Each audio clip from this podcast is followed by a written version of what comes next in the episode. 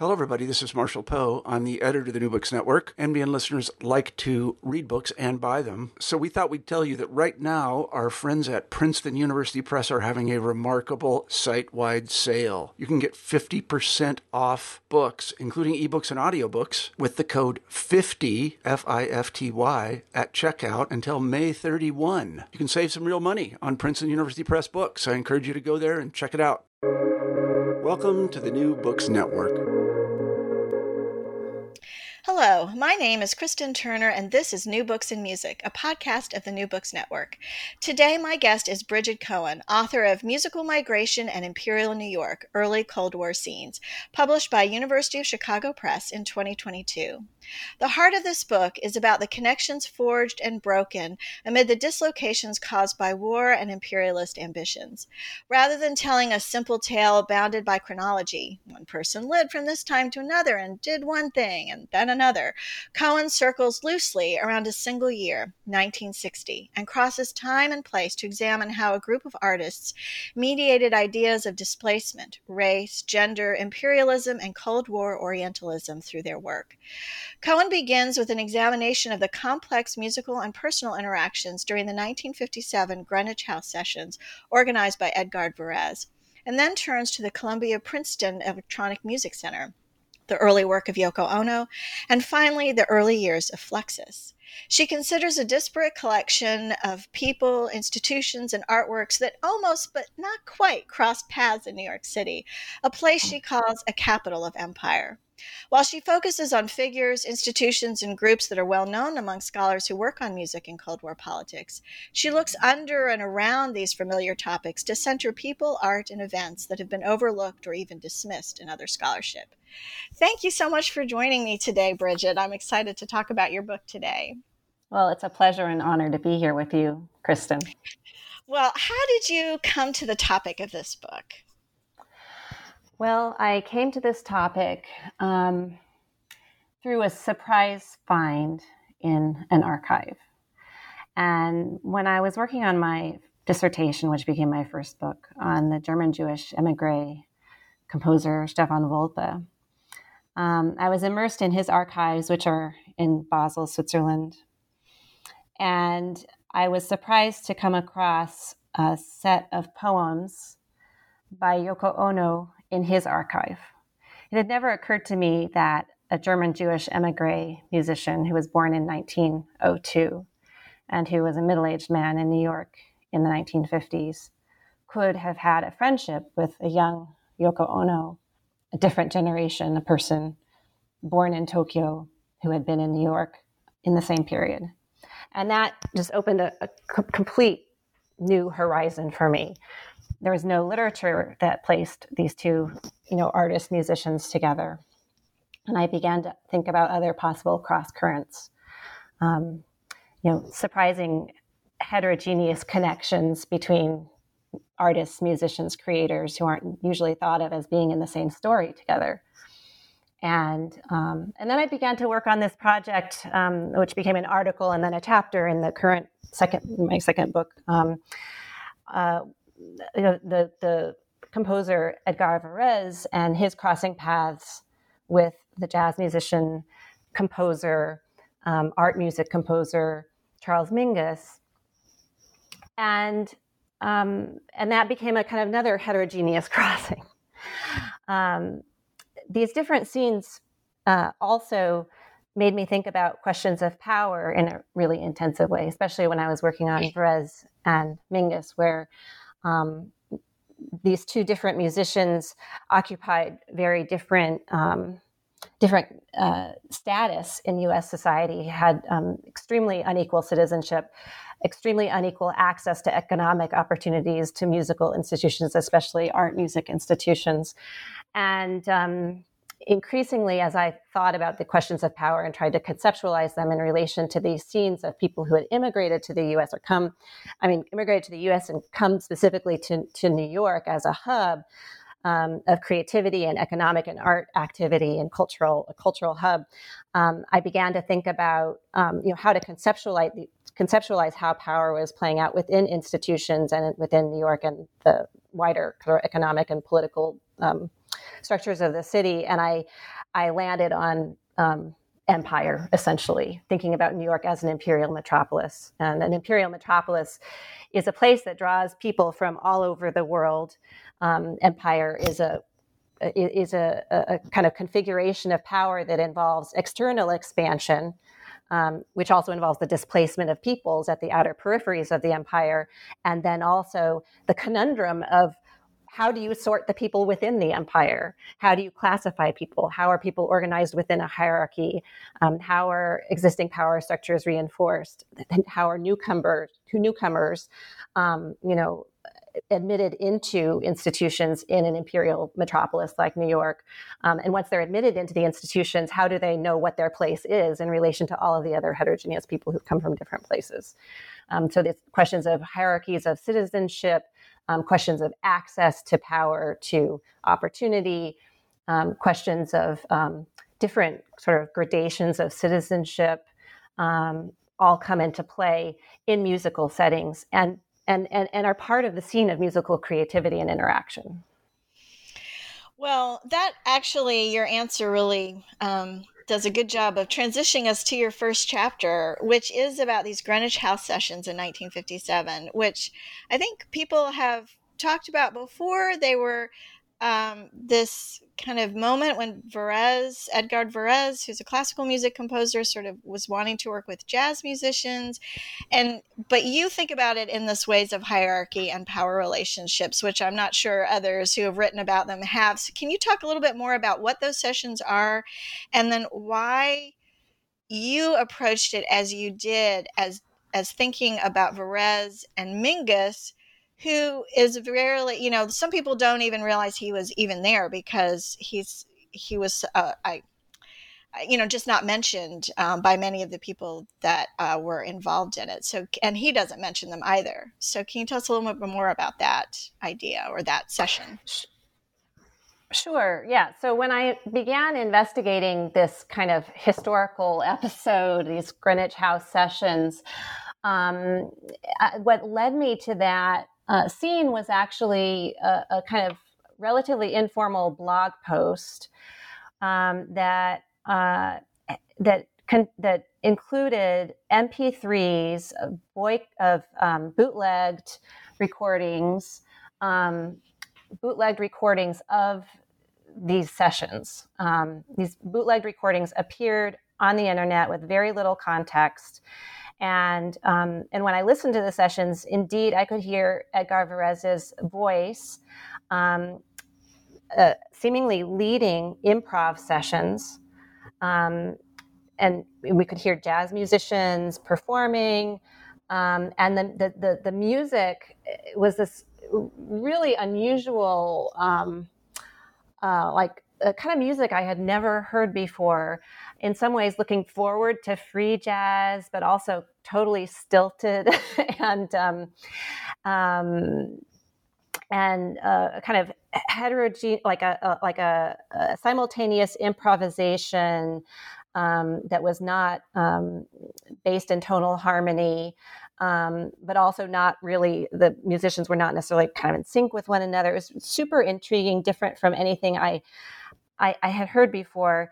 And online, there was a lot of commentary. People were excited because um, there was this, um, because uh, Edgar Varèse is a composer who has a kind of cult status, uh, not only in um, communities of people who are interested in 20th century modern music or modernist music or experimental music, but also in a kind of hipster culture around electronic music. And so this was seen as a super hip thing that Edgar Varèse, in fact, associated with jazz musicians. And if anything, it was like a kind of, um, to his credit, as a hipster composer that he was associating with with jazz musicians and maybe even with Charles Mingus. And there was some speculation on the thread that Charles Mingus's voice was also on the recordings.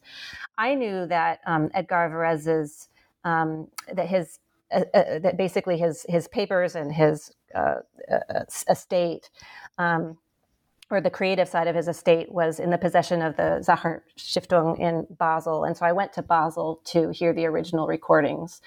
And, um, and and and as I listened to them in more detail, um, one of the things that really stood out to me was how, yes, I thought I heard Charles Mingus's voice on the recording, um, and in particular, I heard Charles Mingus saying, "This is not natural for me."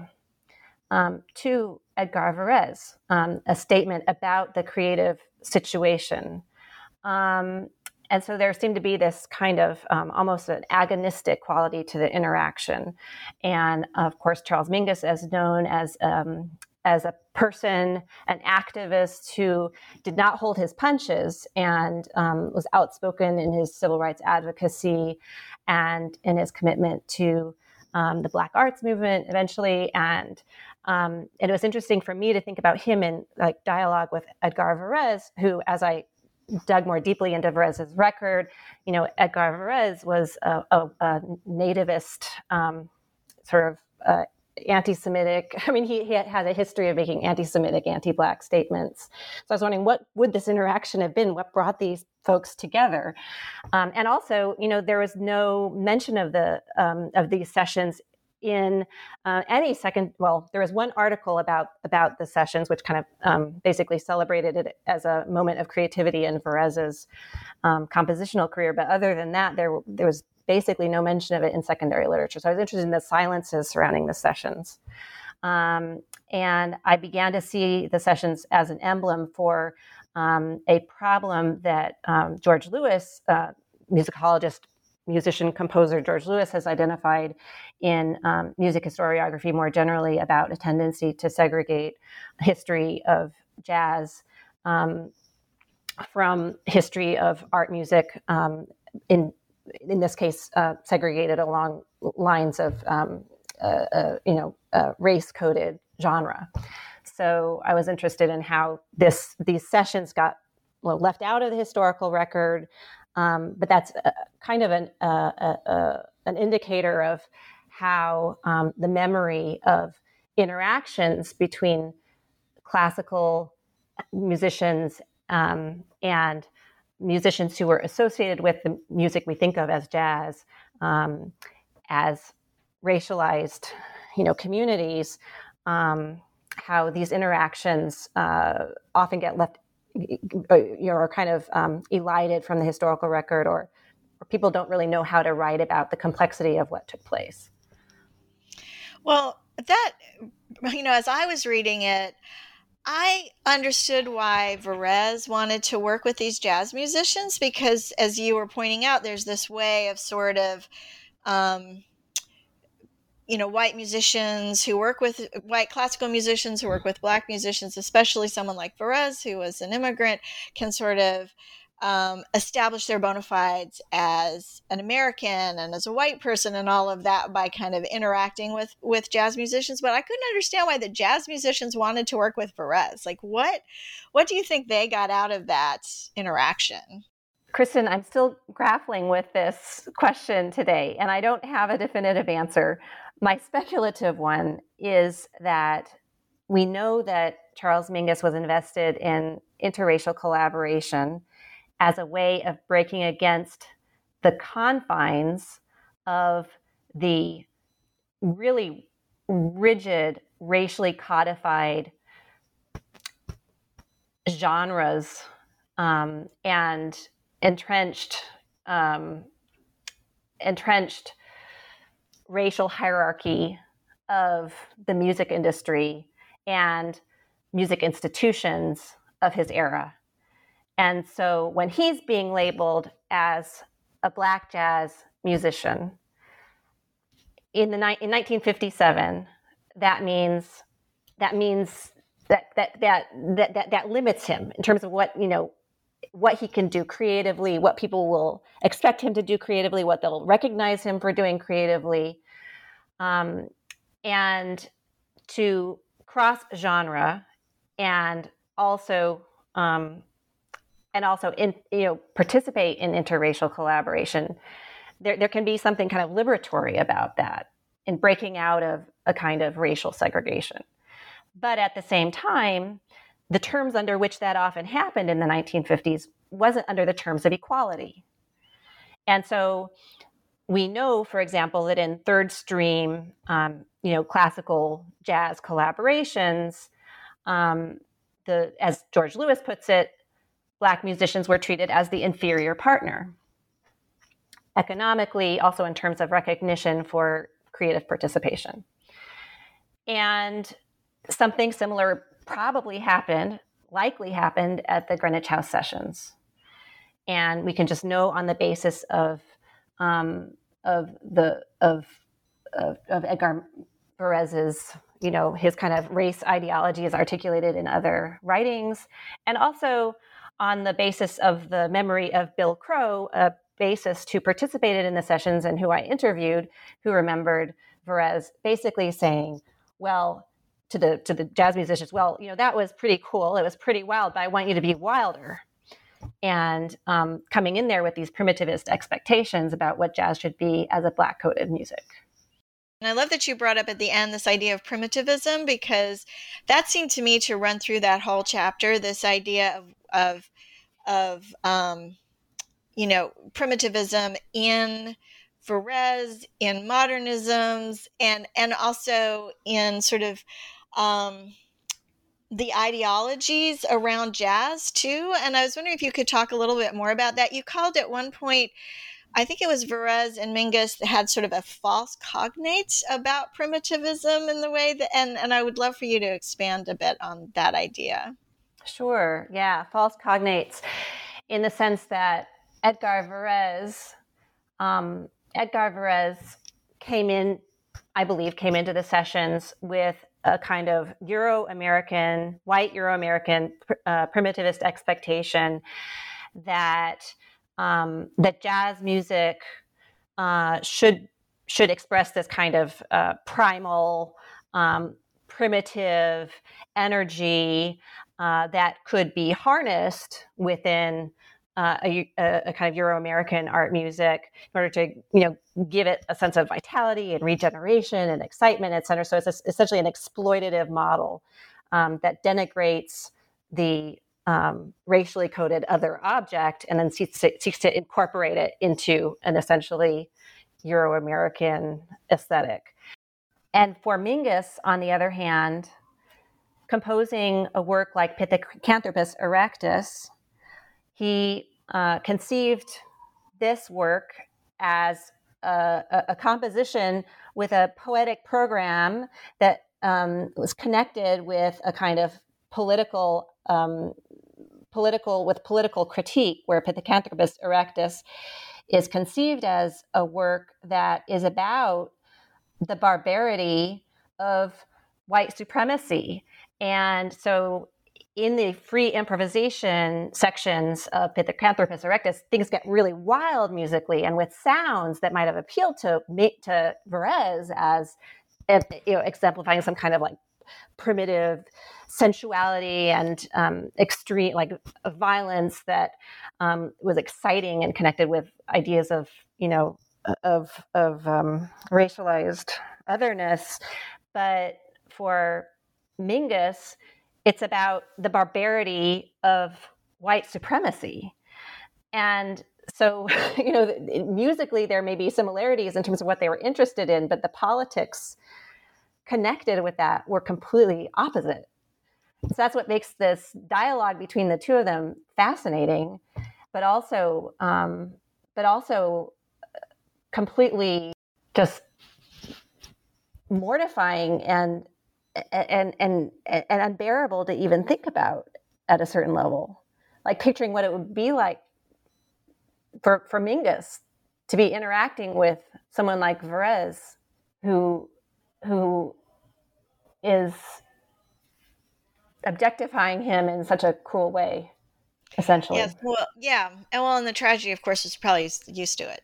You know that right. I, I mean i think that probably right. happened to him all the time right? So right it's right, which we, which he writes about. I mean, he talks about it in his interviews, and so yeah, yeah, that kind of misrecognition where your work you, you can't get your work recognized for what it's really about by a whole group of people. That's eh, that kind of frustration is is horrible. I I interviewed someone for another book a couple months ago where he talked about he thought that the the pressure of that on um, John Bubbles, who or, uh, was the first person who played Sportin' Life, like shadowed his whole life. Like it was just so difficult to be working and doing what you wanted to do and, and being an entertainer, but on the other hand, having never having really what you want to do, being recognized for what it is you're doing is is so hard for to, to live with, right? And and to cope with. Um, yeah. So, and I, I think that you draw that out really well about the complexities of those relationships and how, um, how we, you know, you can't really tell what's going on, but you know it's happening. And how do you tease out in those silences and in those those moments between what they're saying and the, uh, moments right before they start playing, like what's happening there? You know, I, I um, yeah, it's, it, these are the kinds of dynamics that get left out of the official histories and then how how to bring how to bring in some recognition of them but at the same time having to be speculative in how how you bring it bring bring it in because of the silences well, I mean, maybe that's. I was going to thinking about asking this at the end, but I'm to ask it now. I mean, I think through every chapter, you seem to be very interested in the silences, in archival silence, in um, people's whose careers didn't really end up being what they wanted to, at least as a composer, people whose compositional careers are overshadowed by other things about them. You know, what is it about those silences that draws you so much in this book? I'm interested in how, in different kinds of silences and different kinds of unspoken substance in some way. And so there's the unspoken, there are unspoken things that are unspoken because people are afraid to talk about them. There are unspoken things that are unspoken because it was common knowledge and no one needed to talk about it. And then there are unspoken things that are unspoken because those things are just traumatic or too appalling to talk about. And then there are unspoken things that are unspoken because they're, yeah, they're deemed insignificant. And um, so then there's a lot of overlap among these different categories. And I would say that it's by focusing on the unspoken that you can actually focus on questions of ideology. Um, what are those um, ways of being and feeling and thinking that are so habitual that we don't speak them? What are those ways of thinking, being, and feeling that are habitual and also appalling, like what we're describing with regard to uh, Mingus and Varese, um, the, um, with this kind of racial objectification and denigration. Um, and so, by focusing on these, on the silences and the unspoken things, I think it's a way of getting at ideology, and that is part of my goal in thinking about these music institutions in New York as a, an imperial metropolis and New York as a site where, you know, so much money was coming into the arts. The infrastructure was being built. The infrastructure that we live with today was, you know, of these art music institutions was basically built in the 1950s. And what were the unwritten rules? What were what was the unwritten what what were the unwritten power dynamics? Um, how does power play out in these institutions? And in this sense, the music institutions are a kind of microcosm for power in the United States and institutions in the United States more generally, is how I see it essentially. So I see it as a kind of history of the recent past, focusing on questions of power as they play out in these institutions. Well, one of those institutions that you talk about is the Columbia Princeton Electronic Music Center, which is a really important institution for modernist electronic music. It was the first lab of its kind in the US. There's you know, if people listening to this go online, they can see these pictures of this room that's got these enormous pieces of, of, of equipment in there that, you know, you can do on your phone now, you know, and, and it was yeah. this very laborious process of basically um, playing with sound, like how do you manipulate sound um, at sort of the, the dawn of being able to do that.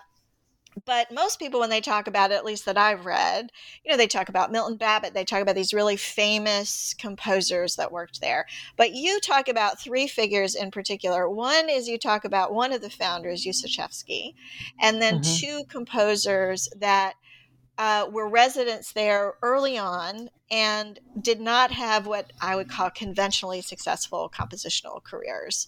Um, and uh, and I think it's pretty clear that you're interested in those because of this issue of silence.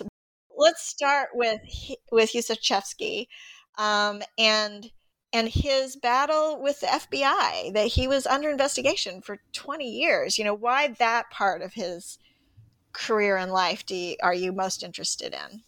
Right. Well, I focused on Ussachevsky for two reasons. One is because I think that the founding of the center was really his brainchild and he founded the center in um, by working with the Rockefeller Foundation. And so it's partly a story about how foundation-based patronage, um, you know, helped to establish this new infrastructure in the city, including the emergence of electronic music as a real thing. Um, just to invest in the equipment, which is extremely expensive, and convert wartime technologies to civilian use. And Ussachevsky was um, a, a major player in that in the United States. And this story is completely entwined with his relationship with the FBI. Um, Ussachevsky, I, Ussachevsky conceived the um, of the Electronic Music Center as he was basically planning it in the 1950s as a hub for cultural diplomacy and as a place where musicians from throughout the world would come to New York, and New York would, I mean, and the and the the, the center, um, the studio would be a place where um, where these musicians from throughout the world would learn about the latest technologies in electronic music, and then and then basically establish pilot programs in um, their home nations, and there was a particular focus on um, East and Southeast Asia and Latin America as centers of geographical um, I mean, strategic uh, importance um, in U.S. cultural diplomacy efforts. And so this is, of course, where the why the Rockefeller Foundation is part of. Like, he's conceiving all of this in collaboration with the Rockefeller Foundation as um, as an institution that is. Um, part of the U.S., uh, a big, big part of the U.S. soft power project during the Cold War and working uh, in also dovetailing with um, State Department objectives. Ussachevsky himself had been um, had worked for the State Department and also for the OSS, and so um, he had these relationships in this world. He was also target of um, of FBI investigation uh, precisely because he had worked in the OSS, the precursor to the CIA, during World War II, and there were a lot of conspiracy theories that emerged in the 1940s in conjunction with the Red Scare that um, that sought to root out basically what we might think of today as deep state conspirators in the OSS and then also in the State Department who, um, you know, basically Red Scare mongerers um, accused of having betrayed U.S. interests in, um, in, in, in, the struggle against communism. Ussachevsky is a uh, is a, a, a, person who had immigrated from um, Manchuria, and he's a person of Russian extraction who had immigrated from Manchuria to the United States in 1930. So he has this Russian background. He also had a sister who still uh, lived uh, in the Soviet Union in St. Petersburg, and another sister who lived in China um, during the 1940s and uh, 1950s. And um, he was seen by the FBI as vulnerable to um, blackmail and as potentially being a spy. And so they investigated him. His file um, began, the FBI file begins in 1945 and ends in 1965. So over this 20 year period, he was um, monitored, surveilled, and um, and he was also denied a regular passport in 1953. And when Ussachevsky realized he was being denied the passport, that's when he became very aggressive in trying to um, really shore up his relationship with the Rockefeller Foundation and institutionalize this project at Columbia University, the building up of a studio, you know, using Rockefeller Foundation money, which created a kind of um, armature of protection within within the university, institutional protection. Well, it's so interesting to me that he chose to do that, and I can see why I would feel feel that way to him. But it really could have backfired because the FBI could have just seen that as well. Now he's snaking his way into these important institutions. Of course, he's a spy, right? Like, and in some right. ways, it might have have prolonged his his um, uh, surveillance because he he was so aggressively courting important institutions. Yeah, yeah, I, absolutely. I, I mean, it, it, it, he was in a genuinely precarious situation, and he was also trying to secure his sister's passage to the U.S. and wanting, wanting to help them immigrate to the U.S., reunite his family, and um, and and so I think the upshot of the story is that from the outside, um, looking at Ussachevsky from a conventional historiographical standpoint, he seems like a really um, relatively privileged white male composer who had a prestigious situa- you know, prestigious position at Columbia as the founder of this uh, studio. And but then you go a little bit beneath the surface and you see that he himself was being surveilled and subject to unequal citizenship status and um, deprived of basic citizenly, um, you know, rights, uh, uh rights essentially, and and it gives you and that's a story of, of america you know i mean and, and the kind of gradations of citizenship. And so we could say that relative to um, you know charles mingus uh, you know uh, has you know tremendous tr- tremendous privilege and rights. Um, but even he is subject to you know some kind of persecution. And then what kind of creation what kind of situation does that create you know when when when when he's you know feeling disempowered in this way how does that affect his interactions with others and what he does within the institution? So um, that's that's that's one of the main questions that that motivated my work on um, on on his particular story well there's lots more things we could talk about with yeah. just the the electronic studio but i i want to make sure that we also talk about yoko ono because yeah me, i think your work on her is so important because she's like so many women figures where um you know, when people talk about her it's always about her relationships with other people and never about her work right it's like she's the witch who broke up you know, the Beatles, or she was John Cage's disciple who had no real, you know, interesting things to say on her own. And and you are, I think, really bringing out and taking her seriously as an artist. That and, and it's not about her relationships with other people or you know the famous people that knew her it's about who she is as an artist and i'd love for you to talk about you know yoko ono's time in new york and that early work that you are so interested in well, Yoko Ono is a figure who really exemplifies this dynamic, um, a, a, certain kind of Cold War New York art and music institution dynamic um, that I explore in this book, where certain kinds of figures like Yoko Ono became important mediators of transnational art communities, helping to establish connections between places like Tokyo, New York, New York, London, um, coordinating festivals, exchanges, etc. Um, and also were equally important to the intellectual creative ferment where they were just I mean, Yoko Ono is brimming with these far out incredibly original ideas. She is a charismatic individual. Um, her work is like no one else's. And people borrowed from her extensively and responded to her.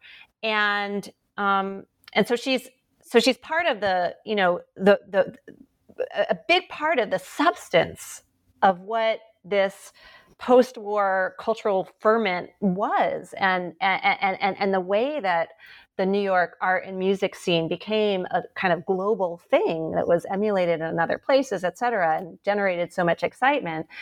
And yet she is kind of written out of the story. And she is denigrated in, of course, we know like popular media. And in the official histories, she's described almost as a kind of hanger on or as a groupie of John Cage. And um, and she's also not really seen as being part of what um, in music historiography is seen as the American experimental tradition, this, this national genealogy of composers um, from Charles Ives through John Cage and beyond that is um, really at the center of, um, of, of the historiography of the scene. So um, she's not seen as American enough, not male enough, and so on. So I was interested in, um, you know, exploring, you know, what was the real story? How did this happen? Um, and you really get a sense of the gatekeeping, and um, and it begins right right for the, the, time of her debut when she's collaborating with La Monte Young um, the Chamber Street Loft series, hosted in her own loft apartment, which she rented for the purpose of staging this series. And she's written out of the program. And um, and then also these rumors are you know the the the, the artists like promulgate these rumors that she is La Monte Young's concubine, um, which um, Yoko Ono later complained about. And so, and that's clearly there's. In fact, it was worse. They they, they described her as being the um, the kept woman of a Chinese man, and they um, this was supposedly a joke about La Monte Young's name sounding Chinese.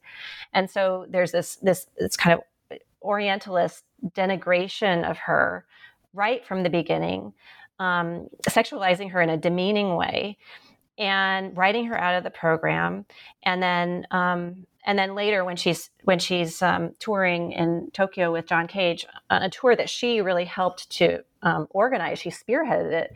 Um, then often her works were attributed to John Cage, and her own works were also lampooned in the press as being derivative.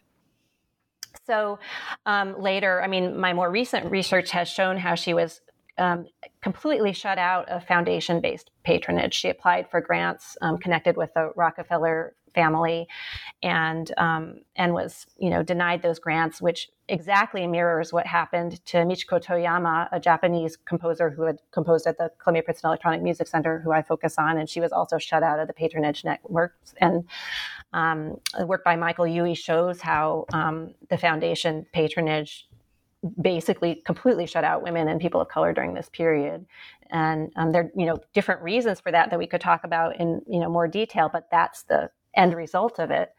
And um, and so yeah this is a story about gatekeeping. Um, but one reason i focus so much in my book on yoko ono's specific works really going to, into close readings of different performances that she did is because um, that's what we need to do to recognize, you know, what she did as a creator and hear her voice. And I think that her essays, you know, these, she was trained in philosophy, one of the first Japanese women to enroll in a prestigious philosophy uh, uh, uh, BA program after the war. And she's trained in philosophy, trained in classical music. These things are very much intertwined because she's kind of raised in this tradition where music and philosophy are thought of as, you know, um, mutually entangled endeavors and she's a serious thinker just I, I, I can't get enough of, of reading her and you know thinking about her work. And so that's actually my next book project so. Well i mean i think what you do with her is what needs is that you take her seriously right? And yeah. you subject her work to the same kind of interrogation that's routinely done for cage right? Yeah. And um uh and you know the problem with sort of the great man history that is really all around cage is that that shadows absolutely everybody else. And i think your work also shows how that that isn't just the gatekeeping that happens historiograph you know by historians looking back or musicologists looking back. It was happening real time so that their erasure is sort of this double erasure of like you were saying she couldn't get funding. She was made fun of um, in, during the loft series all of that. But then also later on it just makes it that much more difficult to look back and find her in the glare in this case of john cage. Um, so uh, and then she doesn't she it, she sent you one thing i think but she didn't really cooperate uh, with you either in in your scholarship for whatever reason. And um, and so in some ways she's sort of cooperating her own erasure later on by not cooperating with you to to help her you know to bring to to bring some of her work out although she did she she did i will say though that yeah, she sent me some stuff. Yeah, she sent me stuff on Stefan Wolpe because she, I think she wanted to, you know, promote Stefan Wolpe as someone who is less, you know, less known. This, you know, emigre who who was virtually forgotten, um, which is a really gracious move on her part. And um, I will say that she did end up tweeting uh, a more journalistic piece that I wrote. So apparently, she liked this short the, the piece that I wrote for the conversation that was picked up by PBS News. So she tweeted it. So at least I know she liked that. but I but I, I, I I totally respect her for for for not like I mean she has so much going on and sur- probably surrounded by many potentially predatory you know people who want a piece of her and so I'm happy for you know I'm happy to have some distance and um, you know to also ha- have some critical perspective and mixed with admiration from afar. I was surprised when I got to the last chapter and you moved from, from New York to Wiesbaden. And um, because, you know, New York's in the title and it's this whole story, that's the one place of sort of connection is that everyone was in New York. And, but mm-hmm. then you end the story in Wiesbaden. Can you talk about why you needed to make that choice? What does that do for you? You know, why did you move to Wiesbaden? Yes. Well, in thinking about New York as an imperial capital and thinking about the US as an empire, we need to be thinking about relationships between center and periphery. And and that's something I try to do throughout my book, um, including in the CP, the Columbia Princeton Electronic Music Center chapter, um, where I move some between Cairo and um, New York or between Tokyo and New York. In the chapter on Maciunas and Fluxus, I was fascinated by this prehistory of violence that is really part of Fluxus, but has not fully been integrated into the story of Fluxus. And it's really emblematized in Maciunas's biography from childhood onward, where he um, was born in in Lithuania, the son of an electrical engineer.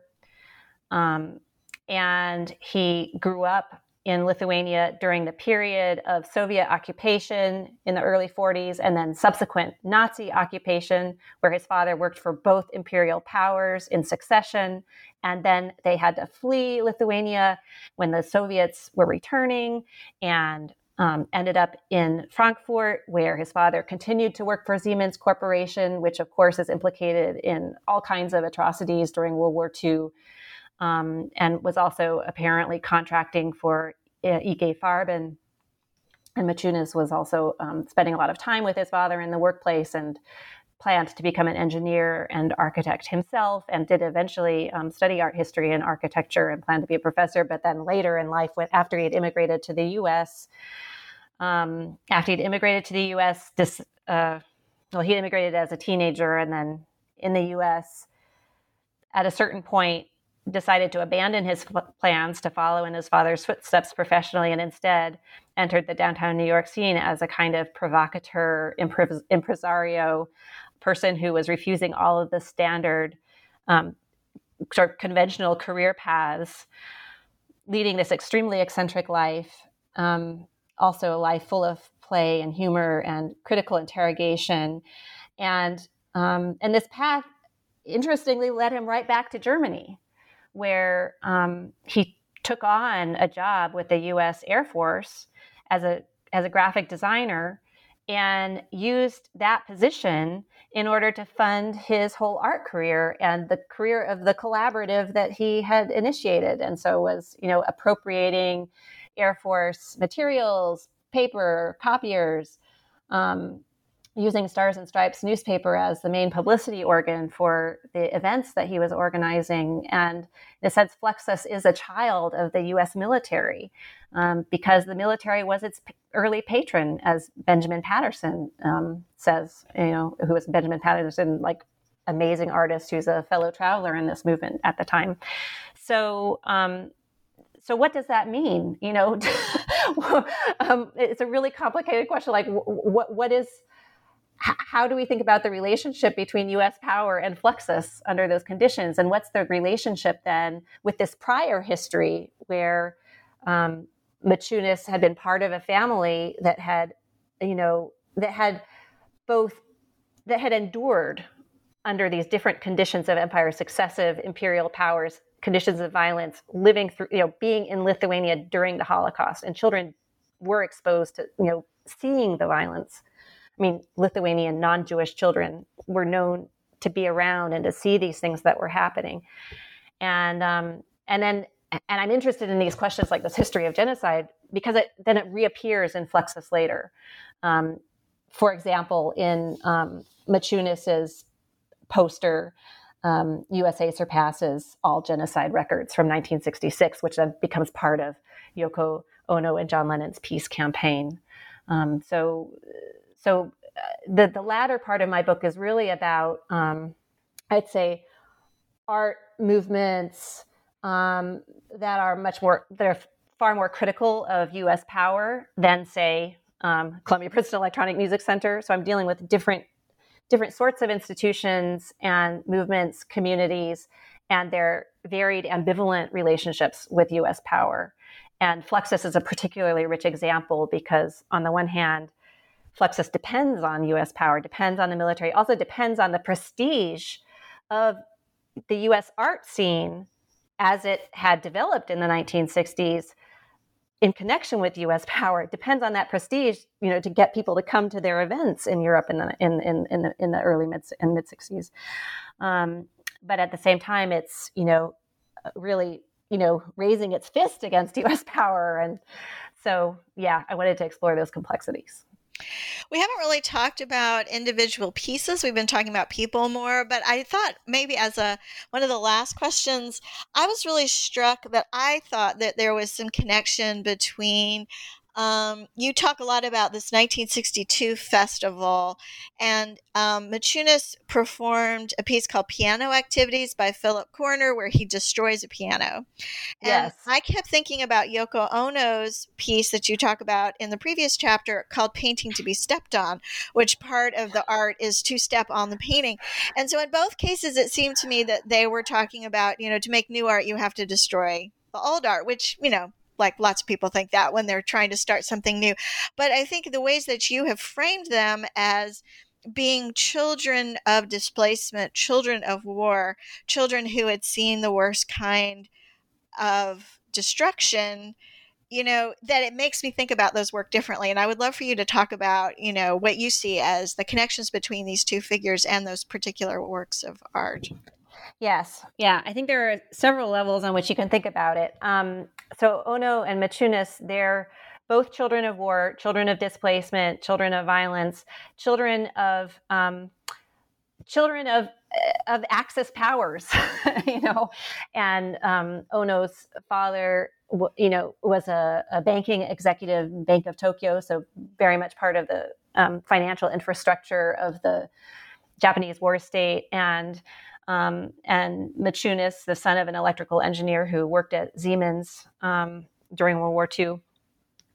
And and so they're both I see them both as submitting themselves and their histories to relentless um, interrogation and criticism. And there is a kind of um, there's a kind of reiterative temporality to that, where they're they're returning to these gestures of um, of uh, returning to, to gestures of of of self interrogation and self criticism and maybe even self destruction again and again and again. And with Ono, you know, there's so many ways to talk about her cut piece, but that would be actually one um, different kind of entry point into this cut piece where she has people literally cut pieces of her fabric uh, the fabric of her clothing um, in a kind of dramatization of of uh, a kind of violence, and and on the one hand, thinking about the destruction of a piano or a piece where you step on it repeatedly in order to destroy the piece. On one level, it, it has to do with um, institutions of, of art and institutions of high art, and um, and the the impulse to, um, to to to destroy those institutions or move beyond them or move into something different from those institutions. And given the way we've talked about how power operates within those institutions, you could see why people would want to do that. Um, and so the the symbolic gesture of stepping on the painting or of smashing apart the piano is part of that. It's a way of of um, visualizing and dramatizing the violence that is already part of those institutions. But then and so that's a, a, kind of public side to what's going on thinking about these as you know public statements about public institutions but then there's also the personal side of it and um, and and that's what I explore in more depth as well in the in, in the chapters. And um, and so you know thinking about Maciunas's own history of violence and the ways that he experience would have experienced would have witnessed at least some side of, of the genocide in Europe during this period in Central Europe as the Bloodlands, and and and how um, cultural destruction was part of that genocide. So, so that's another part of of that story. Um, I think for my last question, I want to uh, go to the idea of citizenship, which you talk about at the very beginning. You sort of frame the book about citizenship in the introduction. And um, I think for any migrant, citizenship and what that means is super important because as soon as you leave your country of origin and move to another one, the you know the laws that govern you are are really important and what do you get to do and what do you not get to do? And it's not just about the laws around citizenship but then also your access to all these other ideas about citizenship social citizenship and and cultural rights and all of those things. And um, what do you see as the role of music and these migrants as they sort of negotiate what it means to try to access all or some of the rights of citizenship in the countries in which they are living that are, are not their countries of origin? Mm-hmm.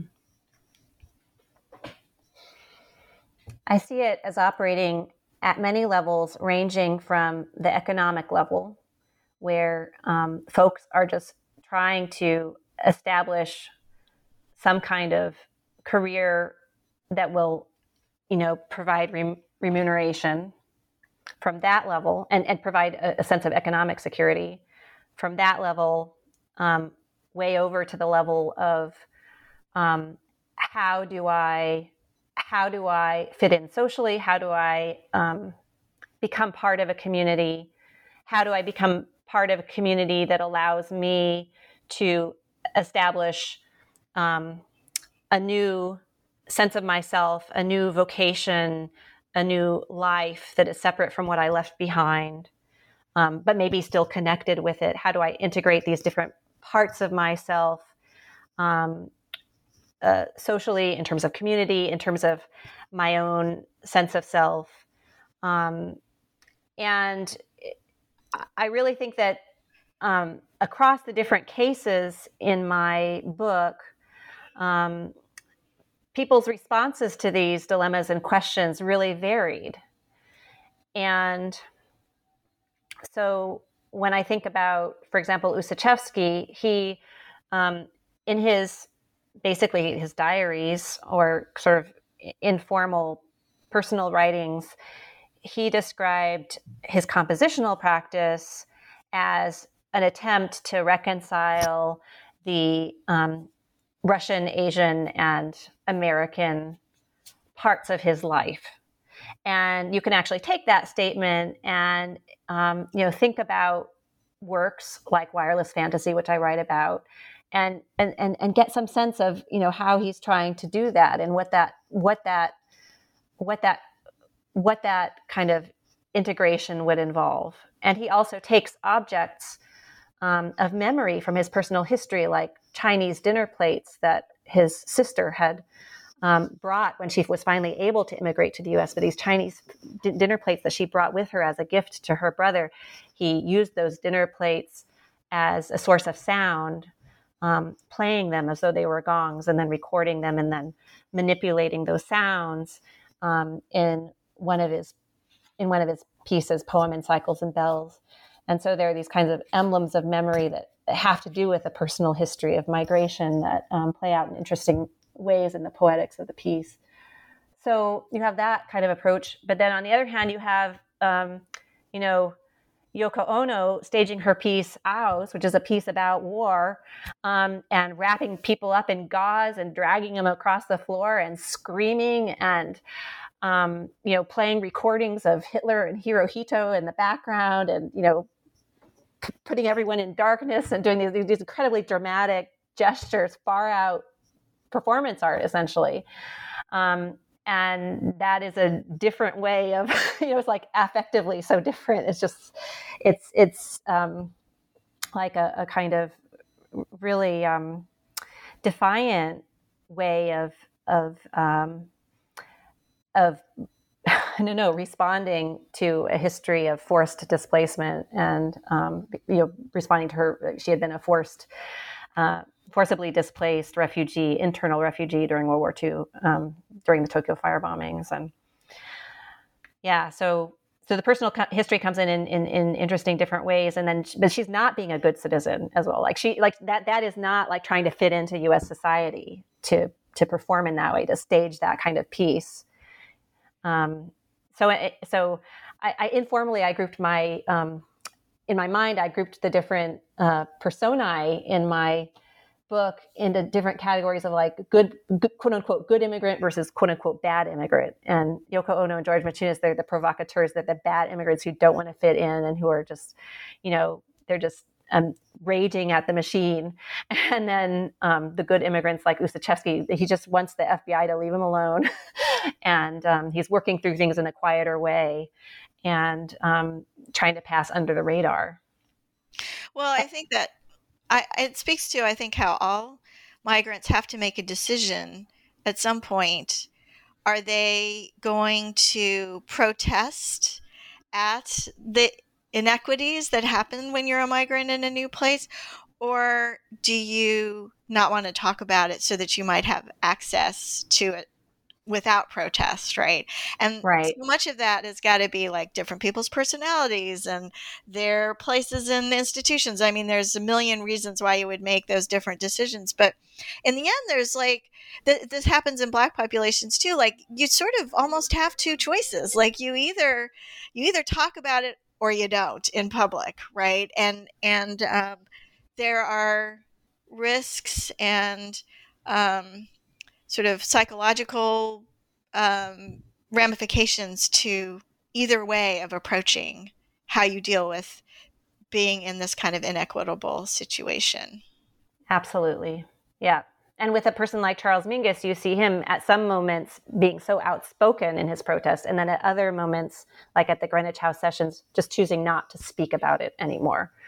Yeah. Um, yeah. yeah, of course. Yeah, it's not an either or. You're absolutely right. But there is a sort of sense in terms of public facing statements and in terms of artistic facing statements, people I think tend to, at least at certain points in their life, they have to make a choice one way or the other. They might change their their approach yeah. later on, but you know, at each point they're having to make a choice. Like, are you going to be, you know, Yoko Ono seems so extravagant in the way that she um, yes. expresses herself, whereas Ussachevsky is not right? He's not even telling anyone about all of of what he's going through with the FBI he doesn't want anybody to know because that's so dangerous to him. Right. Absolutely. Yeah. Yeah Well, thank you so much for spending this time with me to talk about your fascinating book. Um, I hope that people will run right out and read the whole thing because we did not even scratch the surface on some of the issues that you uh, discuss. Um, you mentioned that you are going to be working on a book on Yoko Ono. Can you talk a little bit about what your future plans are? Yes, I'm um, planning a short book on Yoko Ono. The tentative title is The Musical Vocation of Yoko Ono.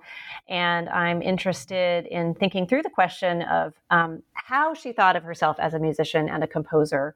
Um, those are both roles that many people around her really didn't want her to occupy or wouldn't, or they resisted acknowledging her in those roles. And, um, and so my book will deal with those, some of those questions and it will also uh, really go deeply into the history of her musical and philosophical training and history of, um, well, go deeply into a lot of her works. So I'm, I'm super excited and also um, we'll uh, look forward to, uh, you know, writing a kind of longer chronology too of um, thinking about her musical career up to the present day.